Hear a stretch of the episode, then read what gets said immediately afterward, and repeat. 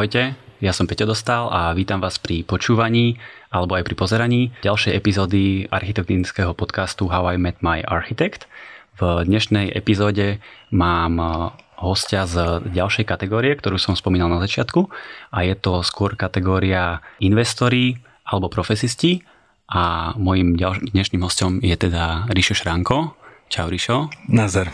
A Ríšo je práve architekt, ktorý v súčasnosti pracuje u developera u YIT, ale nepoznáme sa ako keby až tak strašne, strašne zblízka, tak skúsa nám možno ty trošku predstaviť, že aká bola tá tvoja púť možno od fakulty architektúry. OK, eh, v zásade skončil som fakultu architektúry v 2012, čo nie tak dávno.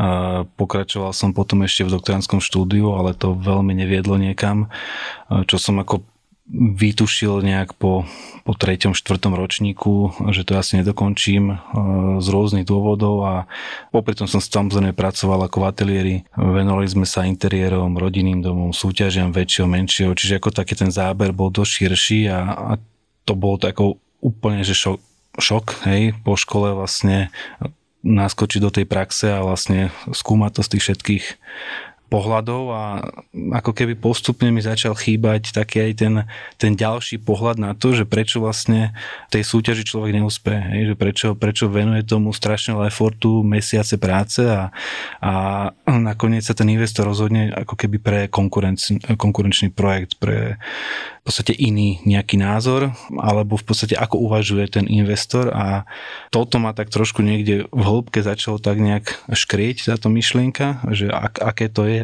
a začal som vlastne ako nejak potom pátrať, ale to, že som sa vlastne ocitol tam, kde som momentálne, tak to je zase taká tá životná súhra náhoda, že proste človek, jak sa nachádza v nejakej životnej situácii, nejaká príležitosť je, takže mal som stále túto cestu ako keby otvorenú niekde v tých mojich, v tej mojej predstave a naskytla sa tá príležitosť, tak som to išiel vyskúšať. Čiže není to nejakým spôsobom mnou smerované, že študoval som školu a chcel som v podstate pôsobiť od začiatku v tom, v tom druhom poviem, povoláme to, že na druhej strane, hej, architekt versus investor, ale e, je to vyslovene nejaká súhra, súhra nejakých životných okolností.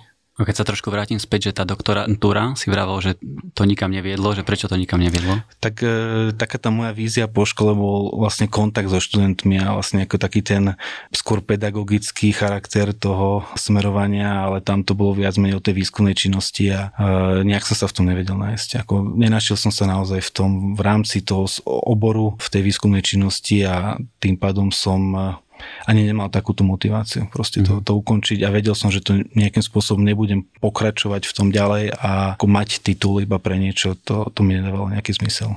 Lebo potom si robil teda v AT26, čo je celkom taký etablovaný ateliér, možno trošku menší na bratislavskej scéne a robia ale veľmi pekné veci, možno v takej menšej mierke, čo je úplne rozdiel voči tomu developerovi, čo je skok do úplne iných vôd a inej mierky? Mm-hmm. v zásade e, menší, ale tým, že majú veľké portfólio alebo zázemie v takých projektoch interiéru a veľmi veľa sa kvázi venovali tomu, tak potom časom, keď, keď sme sa dostali k nejakým väčším súťažiam, e, mali sme ako veľký náskok oproti konkurencii práve v nejakých riešeniach dispozícií a podobne. Čiže by sme to tak vedeli dobre vnímať z tej opačnej strany. Možno sme boli slabší, povedzme, v urbanizme, tým, že človek sa neveduje tomu na nejakej dennej báze, ale aj podľa feedbacku, čo sme mali, tak tie dispozičné riešenia, vlastne tento záber bol, bol zase, bola veľká výhoda. Čiže robili sme aj väčšie veci, neboli to malé veci a mm, myslím si, že to bol celkom taký, na ten môj vek a moju prax, to bol ako dostatočný rozhľad, aj taký, taký dostatočný nadhľad nad tým, čo sa, čo sa deje a čo sa dá v rámci architektúry obsiahnuť. Odporúčil by si napríklad mladým architektom alebo študentom tam ísť vyskúšať? Ako ja by som odporučil do akéhokoľvek ateliéru e, vyskúšať študentom a hlavne aj z tej skúsenosti na tej doktorantúre, tá prax je ako absolútne nenahraditeľná. Hej. A tá škola ponúka v podstate nejakú úroveň vzdelania. Môžeme možno polemizovať o tom, že či je to dobré smerovanie alebo ten, do, používame vlastne nejaké dobré osnovy, hej, poviem to v odzovkách. Môžeme sa porovnávať so stavebnou fakultou, z VŠVU, ale v zásade proste tá prax nezaplatenia to, to žiadna tá škola nedáva, neponúka. Čiže, čiže či to budú ATčkári, či to bude akýkoľvek iný ateliér, Proste treba, treba to skúsiť a hlavne treba do toho ísť čím skorej. Bo tam je tá realita, tam sú tie životné skúsenosti a potom človek má oveľa väčší rozhľad, keď, keď má už tento ako pole position takýto. Ako odozdať diplomovku, dostať za ňu Ačko a vlastne rozmýšľať, čo ďalej. Určite áno, ale je to časovo extrémne náročné, keď vlastne dobre vieme, že tá škola ti zaberá veľké množstvo času, študenti často nespia a ešte popri tom, keď máš robiť v nejakom ateliéri, tak si trošku musíš niekedy vybrať. Nedá sa asi obidve robiť na 100%. Je, je to tak, je to tak a bohužiaľ podľa mňa ako zase je to taký iba môj osobný názor, aj zase nejdem, nejdem tu hovoriť za niekoho alebo proti niekomu, ale je to aj trošku v tom nastavení tej školy, ako je u nás. V zahraničí sú prípady, že jednoducho tam po 4 rokoch nejakého základného štúdia idú automaticky študenti do praxe a až potom vlastne získavajú ten titul. Čiže nie je to o tom, že vlastne 6 rokov si tam skúšame nejaké bowlingové centra, plavárne, kina, divadla, vlastne ako typologické prvky, ktorým sa v živote reálne človek akože nedostane e, za celý svoj život povedzme a je to skôr proste ako fakt do tej praxe, ktorú vie ten trh ponúknuť. Myslíš, že práve toto, také, že navrhujeme tie divadla a kina a neviem čo v tej škole, že to má za následok to, že veľa študentov to potom odradí vlastne lebo zistia ten styk s realitou po štúdiu? To by som si nedovolil nejak hodnotiť, že či toto ich odradí, ale, ale možno práve trošku takéto zavádzanie na tej škole, že ja som v podstate ako keby mal tu ešte v tých nižších ročníkoch úplne ako inú víziu, úplne nejaké tie iné skreslené trošku predstavy, trošku zidealizované o architektúre a potom o ďalšom nejako, o ďalšej praxe a to človek nevidí, pokiaľ to ne, nevpadne do toho, toho reálneho. Čiže robiť krásne koncepty na v podstate podkladoch katastrálnych map bez znalosti nejakých územných plánov a v podstate vymýšľa tam akože utopistické poviem urbanizmy je, je akože také veľmi krásne, je to možno aj, aj inšpiratívne, ale potom práve tá realita vie sklamať toho, toho človeka. Že proste dojde do tej reality a zistí, že si vlastne vôbec nemôže dovoliť to, čo si na tých ateliéroch dovolil a, a toto skôr odrádza. Možno ani tie typologické prvky nie, ale, ale skôr práve to, že, že zrazu je to iné. Zrazu je to iné ako na ateliéri ja vnímam možno ešte trošku taký rozdiel v tom, že tá škola ťa niekedy učí alebo dba na to, aby si robil sám ten ateliér, mm-hmm. ale pritom realita je taká, že všetko robíš vždy v kolektíve. Hej? Perf- perfektne, akože perfektná poznámka, čo teraz hovoríš, lebo toto je presne o tom, že mali sme v niekoľko ateliérov alebo nejakých takýchto prác kolektívnych, ale toto je proste úplne kľúčové, proste vedieť pracovať v kolektíve a vedieť, vedieť e, fungovať takto ako tým. Presne toto to, to si dobre povedal. Keď už si sa potom posunul do toho YIT, prečo si si vybral YIT, alebo si si vlastne nemal vybrať, že bola to teda tá zhoda náhod, jedna príležitosť? Nie, nie, nie zase úplne takto to není. Uh, pre mňa je taký ten, ten vyšší význam trošku akože dôležitejší, alebo že prečo robím tú svoju prácu, aby mi dávala zmysel. A z takých nejakého môjho morálneho hej, eh, hľadiska prišla táto firma pre mňa ako taká najtransparentnejšia. Jednoducho je to zahraničný, je to nadnárodná firma s v podstate zahraničnými prienikmi a akcionármi a jednoducho pozadí tej firmy nestojí žiadna ako pochybná osoba. Keď si začal pracovať v tom VIT, mm-hmm. tak splnilo to nejako tvoje očakávania, ktoré si, s ktorými si do toho išiel? Možno aké boli tvoje očakávania a či ich to splnilo? Tie očakávania boli zase iba také na tej úrovni toho môjho poznania. Hej. Čiže niečo som tušil o tom svete toho developmentu a potom vlastne človek sa tým prehrízal postupne a otváralo mu to ako keby tie, tie dvierka, čo všetko to obnáša a pre mňa to poznávanie a učenie sa stále nového, tak to je práve, to sú tie moje očakávania. Čiže toto sa myslím, že splnilo a myslím si, že, že stále mám ešte čo tam objavovať v tomto developerskom svete. Ako máš vlastne pozíciu vo Vajety? Čo, čo robíš? Ja som momentálne ako líder oddelenia architektúry a dizajnu. V zásade v týme nás je 6 design manažerov a, kvázi každý, každý z nás vedie nejaký určitý svoj projekt, za ktorý je zodpovedný po tej jeho stránke a potom samozrejme máme ešte nejaké spoločné ako tímové aktivity a procesy, takže snažím sa toto, toto trošku nejak podchytávať. Aké projekty vedieš ty? Ja mám momentálne na starosti Cvirn rezidenčnú časť e, v, podstate v tejto, v tejto areji. A ako teda vyzerá tvoj deň? aj so všetkým, aj s tými osobnými vecami tak plus ešte minus. pred prácou. Plus minus. Kavička jedna. Takže Cigaretka jedna. Mám, mám dvoch malých uh, sinátorov, čiže pes, odniesť do školky, akože ranný stres, ďaleko, ďaleko väčší niekedy ešte ako, ako v pracovný. Takže keď dojdem konečne... Ja, tak ty si ideš do práce oddychnúť. Ja si chodím do práce oddychovať, presne tak aj cez koronakrízu to, to bolo pre mňa ako jedna veľká dovolenka, keď som mohol ísť do práce konečne po home office. Takže to je celkom zaujímavé, že, že človek sadne vždy za tie maily a tomu nejak predurčí ten deň. Čiže není to také, že uh, mám niečo naplánované, stretnutia, ale, ale tie maily to vedia rozhádzať takým spôsobom, že človek potom reviduje celý kalendár po zvyšok týždňa. A nechýba ti možno trošku taká tá architektonická tvorba v zmysle toho navrhovania? Človek do toho niekedy sklzne, ale už pod tým ako keby množstvom informácií a veci, ktoré musí riešiť, tak na to nie je veľmi priestor. Čiže skôr, skôr to končí na nejakej debate pri design meetingoch s architektmi a tam si to vieme nejakým spôsobom trošku povedať a rozmýšľať o tom, ale potom už ako keby nebol priestor na takú tú manuálnu proste to pretavenie do tej, do tej podoby toho projektu, toho návrhu. Podľa mňa je strašne dôležité, aby u, u developera tí architekti boli a aby boli kvalitní, a myslíš, že je dostatok kvalitných architektov u developera? Alebo? Kvalita architektúry určite je.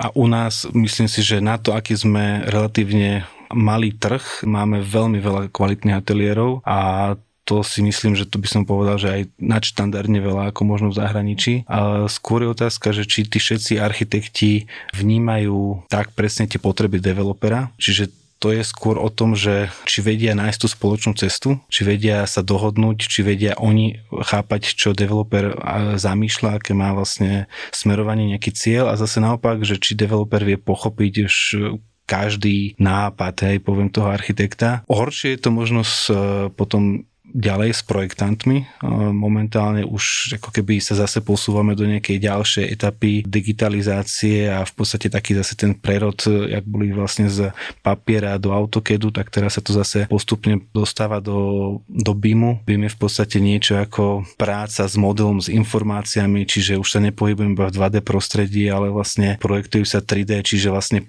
postaví sa digitálne celá stavba predtým, ako sa reálne postaví fyzicky. Postaví sa vlastne v, v počítači, každý prvok má, má teda svoj parameter a, a vlastne dá sa ako keby úplne že odsledovať všetko. A toto je veľmi dôležité aj, aj pre nás, aby sme vedeli podchytiť tie veci v, dopredu, aby nevznikali rôzne potom kolízie, e, ekonomiku, aby sme vedeli trošku uchopiť skore, ako, ako sa to stávalo doteraz. Čiže, čiže mať tieto vedomosti, opäť zase veľmi dôležité je v tomto štádiu škola, kedy vlastne pripraví tých študentov na to, že už, už to není iba vlastne o obrázkoch, ale je tu už aj trošku znalosti nejakých softveroch a toto momentálne ešte je taký iba zrod e, u nás na lokálnom trhu, čiže s týmto sa stále tak akože trápime, že nájsť dobrých partnerov, ktorí vedia aj, aj takto pracovať už.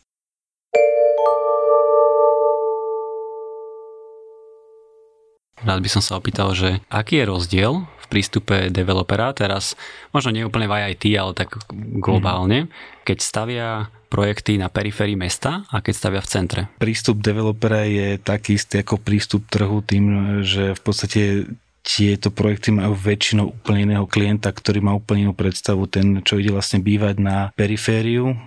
Teraz sa bavíme možno taký akože podobnom hej, nejakom rozsahu projektu, čiže sú to nejaké bytové domy e, v nejakej určite hustote zástavby, čiže nie je to teraz neporovnáme rodinný dom s nejakou mestskou štruktúrou, ale je to, je to úplne iný typ klienta, čiže ten, čo chce ísť do mesta, má iné nároky, inú kvalitu, väčšinou je to vyšší štandard, veľmi si zakladá na dostupnosti, vybavenosti, hromadnej dopravy a na toto musí aj ten developer trošku aj ten architekt reflektovať. A potom zase ten, ktorý ide mimo mesta, má asi nejaké dôvody mm, svoje, čiže bude to nejaká dostupnosť do prírody, alebo si nepotrpí na tom štandarde tak a sú pre neho zaujímavejšie iné typy bytov, čiže treba pristupovať na to naozaj tak, že pre koho človek stavia a samozrejme potom aj nejaký ten určitý genius loci tam je, kde stavia, na to musím reflektovať a pre koho stavia musím reflektovať. Máš pocit, že sa to aj naozaj deje? Že sa to naozaj odráža aj v kvalite priestoru, materiálov, Určite, ako neviem, neviem za všetky developerov hovoriť, ale developer, ktorý o tomto si není vedomý alebo na toto nejakým spôsobom nereflektuje, tak to nie správne asi. Pre tú rentabilitu toho investora akéhokoľvek je potom aj dôležitá tá, tie časové následnosti, ktoré sú veľmi úzko spojené s povolovacím procesom aj u nás. A aký máš na toto názor? Lebo tam sa to často zasekáva a, a tie, tie časové následnosti najviac narastajú možno, že až tam, že nie je to často o tom, že by architekti alebo projektanti boli, poviem, že pomalí alebo že by sa dlho vymýšľalo, ale ten povolovací proces trvá často dlhšie, ako by mal a zároveň potom to narúša aj tú kalkuláciu toho investora? To je úplne kľúčové, ako toto, čo si povedal, pretože cena pozemku ako úvodná cena, ktorú musí ten developer zaplatiť, je relatívne veľká. Častokrát sú to peniaze, ktoré sú požičené a uročené. A teraz každým tým rokom, keď ten pozemok stojí, tak tam sa nabalujú obrovské v podstate straty, ktoré potom ten developer v konečnom dôsledku buď preniesie na klienta a na cenu tej nehnuteľnosti, alebo jednoducho sa to zobrazí v tom štandarde kdekoľvek. A toto je zase opäť to, že keď štát alebo v podstate mesto kdokoľvek e, má záujem, aby tam tá výstava prebehla, mal by buď komunikovať s tým developerom alebo snažiť sa robiť všetko preto, aby ten projekt bol naozaj taký, aký si tam oni predstavujú a ten developer by mohol byť teoreticky aj konfrontovaný s tými požiadavkami toho príslušného neviem, tej príslušnej časti, či to je, či to je mesto alebo, alebo naozaj štát a jednoducho dohodnúť sa na, na spoločnej ceste, ako je to napríklad vo Fínsku. Tam to majú vlastne taký model nastavený, že väčšinou je teda ten pozemok vlastnený buď tým, tým mestom. Na developera sa robí súťaž, čiže mesto si vyberá, s kým chce ďalej do toho ísť. Prebehnú v podstate nejaké architektonické súťaže, vypracuje sa projekt, vypracuje sa návrh zmeny územného plánu. Toto všetko v podstate akože prebehne pod e, záštitou mesta s tým, že to ako celé vedie developer a až potom vlastne ten developer odkupuje ten pozemok. Mesto má tým pádom celkom veľkú kontrolu nad tým, čo sa tam bude staviať a developer vlastne neznáša také veľké straty počas tohto celého procesu a okrem toho je v podstate podporovaný stále z tej strany toho mesta, čiže tie procesy sú oveľa rýchlejšie. Je, je to ako veľmi, veľmi dobrý a zaujímavý model, ktorý funguje a, a dokážu tak e, stavať vlastne celé štvrte a prerobiť v podstate keby nové e, urbanizmy vložiť do mesta a veľké plochy v podstate riešiť veľmi efektívne. A aj ako, ako fínsky developer tak vy tam chodíte občas na nejaké, nie že školenia, ale že, že či vám ukazujú práve nejaký takýto možno modernejší prístup, ako tieto veci riešiť a snažia sa to vlastne dostať aj sem? V zásade, hej, ako samozrejme, že hovoria o tom, ako to je u nich, ale zase tá, tie naše legislatívy uh, sú trošku nastavené inak, čiže bolo by to krásne dostať to sem, ale tá komunikácia je tak náročná, tak časovo dlhá, teraz myslím u nás v lokálnych podmienkach, či už to s mestom alebo s kýmkoľvek a hlavne keď vieme, že tie obdobia štvoročné, hej, volebné sa, sa menia, sú to vždycky noví ľudia, takže tam by mala v prvom rade prísť iniciatíva síce od toho developera, ale tam by mal prísť to pochopenie na tej druhej strane. Bez toho to nepôjde jednoducho, tam nemá zmysel stále chodiť s, s nejakým dobrým nápadom za niekým, pokiaľ tam ten záujem není si myslím. A naozaj ukázať to na nejakých kvalitných príkladoch, to je úplne ako nezaplatenie a hlavne keď vidíme, že to funguje a funguje to na rôznych modeloch, funguje to tu na kúsok za Bratislav vo Viedni. Celý Aspernštát akým spôsobom sa postavila. Keď si pozrieme v podstate podobné rozlohy, ktoré sú tunak v okolí Bratislavy, takéto veľké developmenty a v akom stave sú momentálne, v akom stave napríklad tento Aspern, tak uh, už len porovnaní tých dvoch fotiek hovorí same o sebe, že ako to vie fungovať, ako to funguje u nás.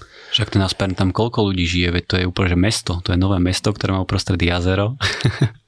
no, to je myslím na konci projektu, tam má byť okolo 20 tisíc obyvateľov, ak neviac, možno sa mýlim, mám plus nejakých 6 tisíc pracovných miest ešte, čiže ako určite môžete údaje sú teraz nie úplne presné, ale za, myslím, za 5 alebo 7 rokov, ako tam v podstate tá výstavba infraštruktúry a samotných eh, developerských projektov prebehla, tak eh, myslím, že to je bez percentné na, na strane našej slovenskej, čiže tu taký projekt nenájdeme takéhoto rozsahu, že sa vedia dohodnúť niekoľko strán, niekoľko stakeholderov a dokážu proste komunikovať a tak efektívne postupovať pri tom, čiže úžasný príklad, z ktorého si treba brať vzor. Myslím, že s týmto súvisia aj pomerne vysoké ceny bytov v Bratislave, že vlastne ten dopyt je vysoký, ale ponuka je nízka lebo kým sa tie projekty povolia, kým sa postavia, tak prebehne strašne veľa času. Jedno, a... Jednoznačne, jasné. Určite áno. A je to jeden z hlavných dôvodov, ako ja si myslím, že to vidno teraz, keď podstate ceny všetkého pomaly klesajú a tie nehnuteľnosti stále ešte rastú. Ani nie, že stagnujú, ale že rastú. Lebo tie ceny bytov v Bratislave sú že preexponované, by som povedal, že to je až, až skoro likvidačné už, že už proste nemáš na to si ten byt kúpiť. Ty napríklad by si si kúpil byt eh, radšej v novostavbe alebo v vlastne nejakej starej staršej stavbe. Podstate tým, že mám dve decka psa, tak už by to nabiť bolo možno málo, čiže vôbec by mi nevadilo mať aj starý objekt, ktorý si viem v podstate nejakým spôsobom prispôsobiť, ale možno sa na to zase už tak pozerám špecificky. Tie nové projekty vedia ponúknuť akože celkom široké spektrum, ale zase to, tam je ten faktor tej ceny, ako si hovoril. Čiže je to o tom, o nejakých tých váhach dostupnosti do centra, do prírody, vybav unavenosť a v podstate napojenie. Človek nájde možno aj, aj starý kvalitný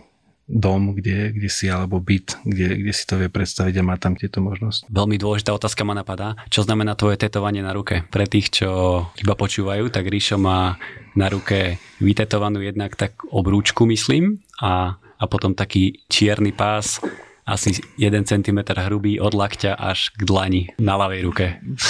Tá, tá, jedne tá obrúčka má nejaký, nejaký význam, inak e, tie ostatné veci, aj ktoré nie sú vidno, nemajú žiadny zmysel. Je to vyslovene iba vec, Pocit. Či pocitovo, proporčne, graficky, akokoľvek človeku je blízka a proste takto v tej dobe som cítil a vôbec zatiaľ nemal som s tým ani problém, ani, ani nejak som nezmenil na tieto veci názor, takže No ty si na to tetovanie ani nevidíš, na tú čiaru. Nie, ale ako tým, že v podstate človek je na stretnutiach často a mám viernuté rukávy často, tak eh, je to viditeľné, ale hovorím, zatiaľ, zatiaľ verím, že to, že to nejaký problém neprinieslo v profesnom živote. A tá obrúčka je normálne obrúčka, že to aj tvoja manželka má? Áno, ja mám polobrúčku, čiže keď vlastne... A ešte tam je priestor na ke, Keď si to otočím, tak vlastne nikto nič nevidí. Čiže... Á, sofistikované. Več, večer po desiatej na bare. Takže do baru takto. Áno, s, s dlaňami hore. Vždy na konci podcastu mám také pravidelné rubriky, takže poďme vyskúšať. Aký je tvoj najobľúbenejší neúspech? Najobľúbenejší neúspech? Akýkoľvek, na, na ktorom sa človek dokáže niečo naučiť. Keď sa niečo nepodarí a dokážem pochopiť, prečo sa to nepodarilo a viem potom sa zlepšiť, tak je to fakt naozaj akýkoľvek neúspech, ktorý človeka potom posunie ďalej. Aká je tvoja najhoršia vlastnosť? To by moja manželka vedela hovoriť. Trošku vnímam, že viem byť aj lenivý v zmysle tom, že si viem pekne nechať odložiť také tie veci na neskôr, nechať to vyhniť, ale to sa týka najmä domácnosti a to asi dostávam aj najviac na oči vyhodené. Čiže lenivosť? Hej, ale nemyslím lenivosť akože celkovo ako vlastnosť, ale hlavne z toho pohľadu, že keď človek dojde z práce domov, tak privrtať zrkadlo trvá niekoľko mesiacov. Aké je tvoje obľúbené jedlo? Je to rôzne, akože nemám, nemám že konkrétne obľúbené, ale skôr si fičím na nejakých typoch kuchyň. Mal som nedávno veľmi také obdobie mexickej kuchyne. Strašne ma bavili všetky mexické jedlá. Mám rád pikantné, ale alebo hamburgery, hotdogy a v podstate taký street food. Čiže teraz by som asi nepovedal, že jeden typ e, obľúbeného jedla, ale dosť e, jem Vietnam, takže vietnamská kuchyňa momentálne. Mm-hmm. Čiže bumbo nambo. Jasnačka. Hej, na miletičke. Jasné. A na mexickú kuchyňu sa kde dá v Bratislave ísť? Lebo ja viem o jednej mexickej reštaurácii, ktorá sa tvári echt mexicky. Uh, na, na v Rantiškanskom námestí, myslím. Sú, všelijaké burita a takosy, ktoré sa dajú dať, ale človek si to vie spraviť aj doma alebo na grille. Akože to je zase fajn, že tam nie sú nejaké úskalia toho, že treba ísť do reštaurácie. Ja, čiže ty si robíš mexickú kuchyňu doma? Snažím sa požiadať moju drahu, aby aby urobila. Áno. Kávenky alebo kakaové rezy? Hm, asi kávenky. A má to nejaký dôvod, či... Hm, tá chuť kávy. Určite. tak tá je asi aj v kakaových rezoch, ale... Mám pocit, že už len ten názov už to predáva trošku, čiže už keď človek ide do káveniek, tak už, už vie, do čoho ide. A aká je tvoja obľúbená káva? Espresso. Klasické espresso ale teraz som prišiel na chuť aj tým americkým typom kávy, čiže espresso a dolieť horúcou vodou a človek pri tom dlhšie vydrží. A kýbel kávy, hej? A, a presne tak, amerikáno a hlavne ne, neprepalovať to proste na jednu dávku robiť, robiť 120 ml kávy, ale pekne americký spôsob dolieť horúcou vodou. A... a koľko takých káv denne vypiješ, lebo architekti pijú ináč dosť veľa kávy? Podľa toho, koľko je stretnutí. to To je ináč hrozné. Akože si niekedy aj prekofeinovaný, že máš 7 stretnutí a zrazu 7 kávičiek a už je fú. Asi nie. To, to asi, asi, asi podľa mňa to, to sa nejak odbúrava samé, neviem. A čo robíš pre svoje telo? Momentálne dávam mu zabrať. V podstate nemám veľa priestoru na to, aby som športoval alebo akokoľvek sa sebe venoval, čiže keď prídem z práce, rovno chytím malého a vyťahnem ho von, čiže pre svoje telo robím takú, Zdvíhanie takú, dieťaťa. Takú, takú, áno, takú otcovskú činnosť alebo, alebo doprovod e, do parku a naháňanie, naháňanie detí, ale to není tak kvôli mne, ako kvôli ním. To môže byť niekedy aj viacej únavné, ako ísť do posilky, či? Psychicky to je únavnejšie. A aký je tvoj obľúbený písací alebo kresliaci nástroj? Odvykol som si úplne od tohto, lebo som zistil, že keď som si e, niečo zapísal a nakreslil, tak sa mi to strácalo a strácal som o tom prehľad a vlastne ako vedomie, že, že niečo takéto mám a začal som to všetko digitalizovať. Čiže teraz e, aj v podstate, keď si niečo spíšem, tak si to píšem tak, aby som to vedel vyhľadať, hej, čiže na nejaký OneNote alebo proste do mobilu si to priamo zaznamenávam, čiže už so sebou častokrát sa pristihnem, že nenosím ani papier a pero. No dobre, a ešte modná otázka na záver. Aký je tvoj názor na architekti a čierne oblečenie? To patrí k tomu, to je jasné, to je akože úplne taká, taká mantrička toho proste, že čiernym oblečením celkovo človek nič nepokazí, ale skôr si myslím, že to tak ľudia iba pripisujú tomu, ale dneska v čiernom chodí veľa ľudí. Je to architekt, to je, je to metále.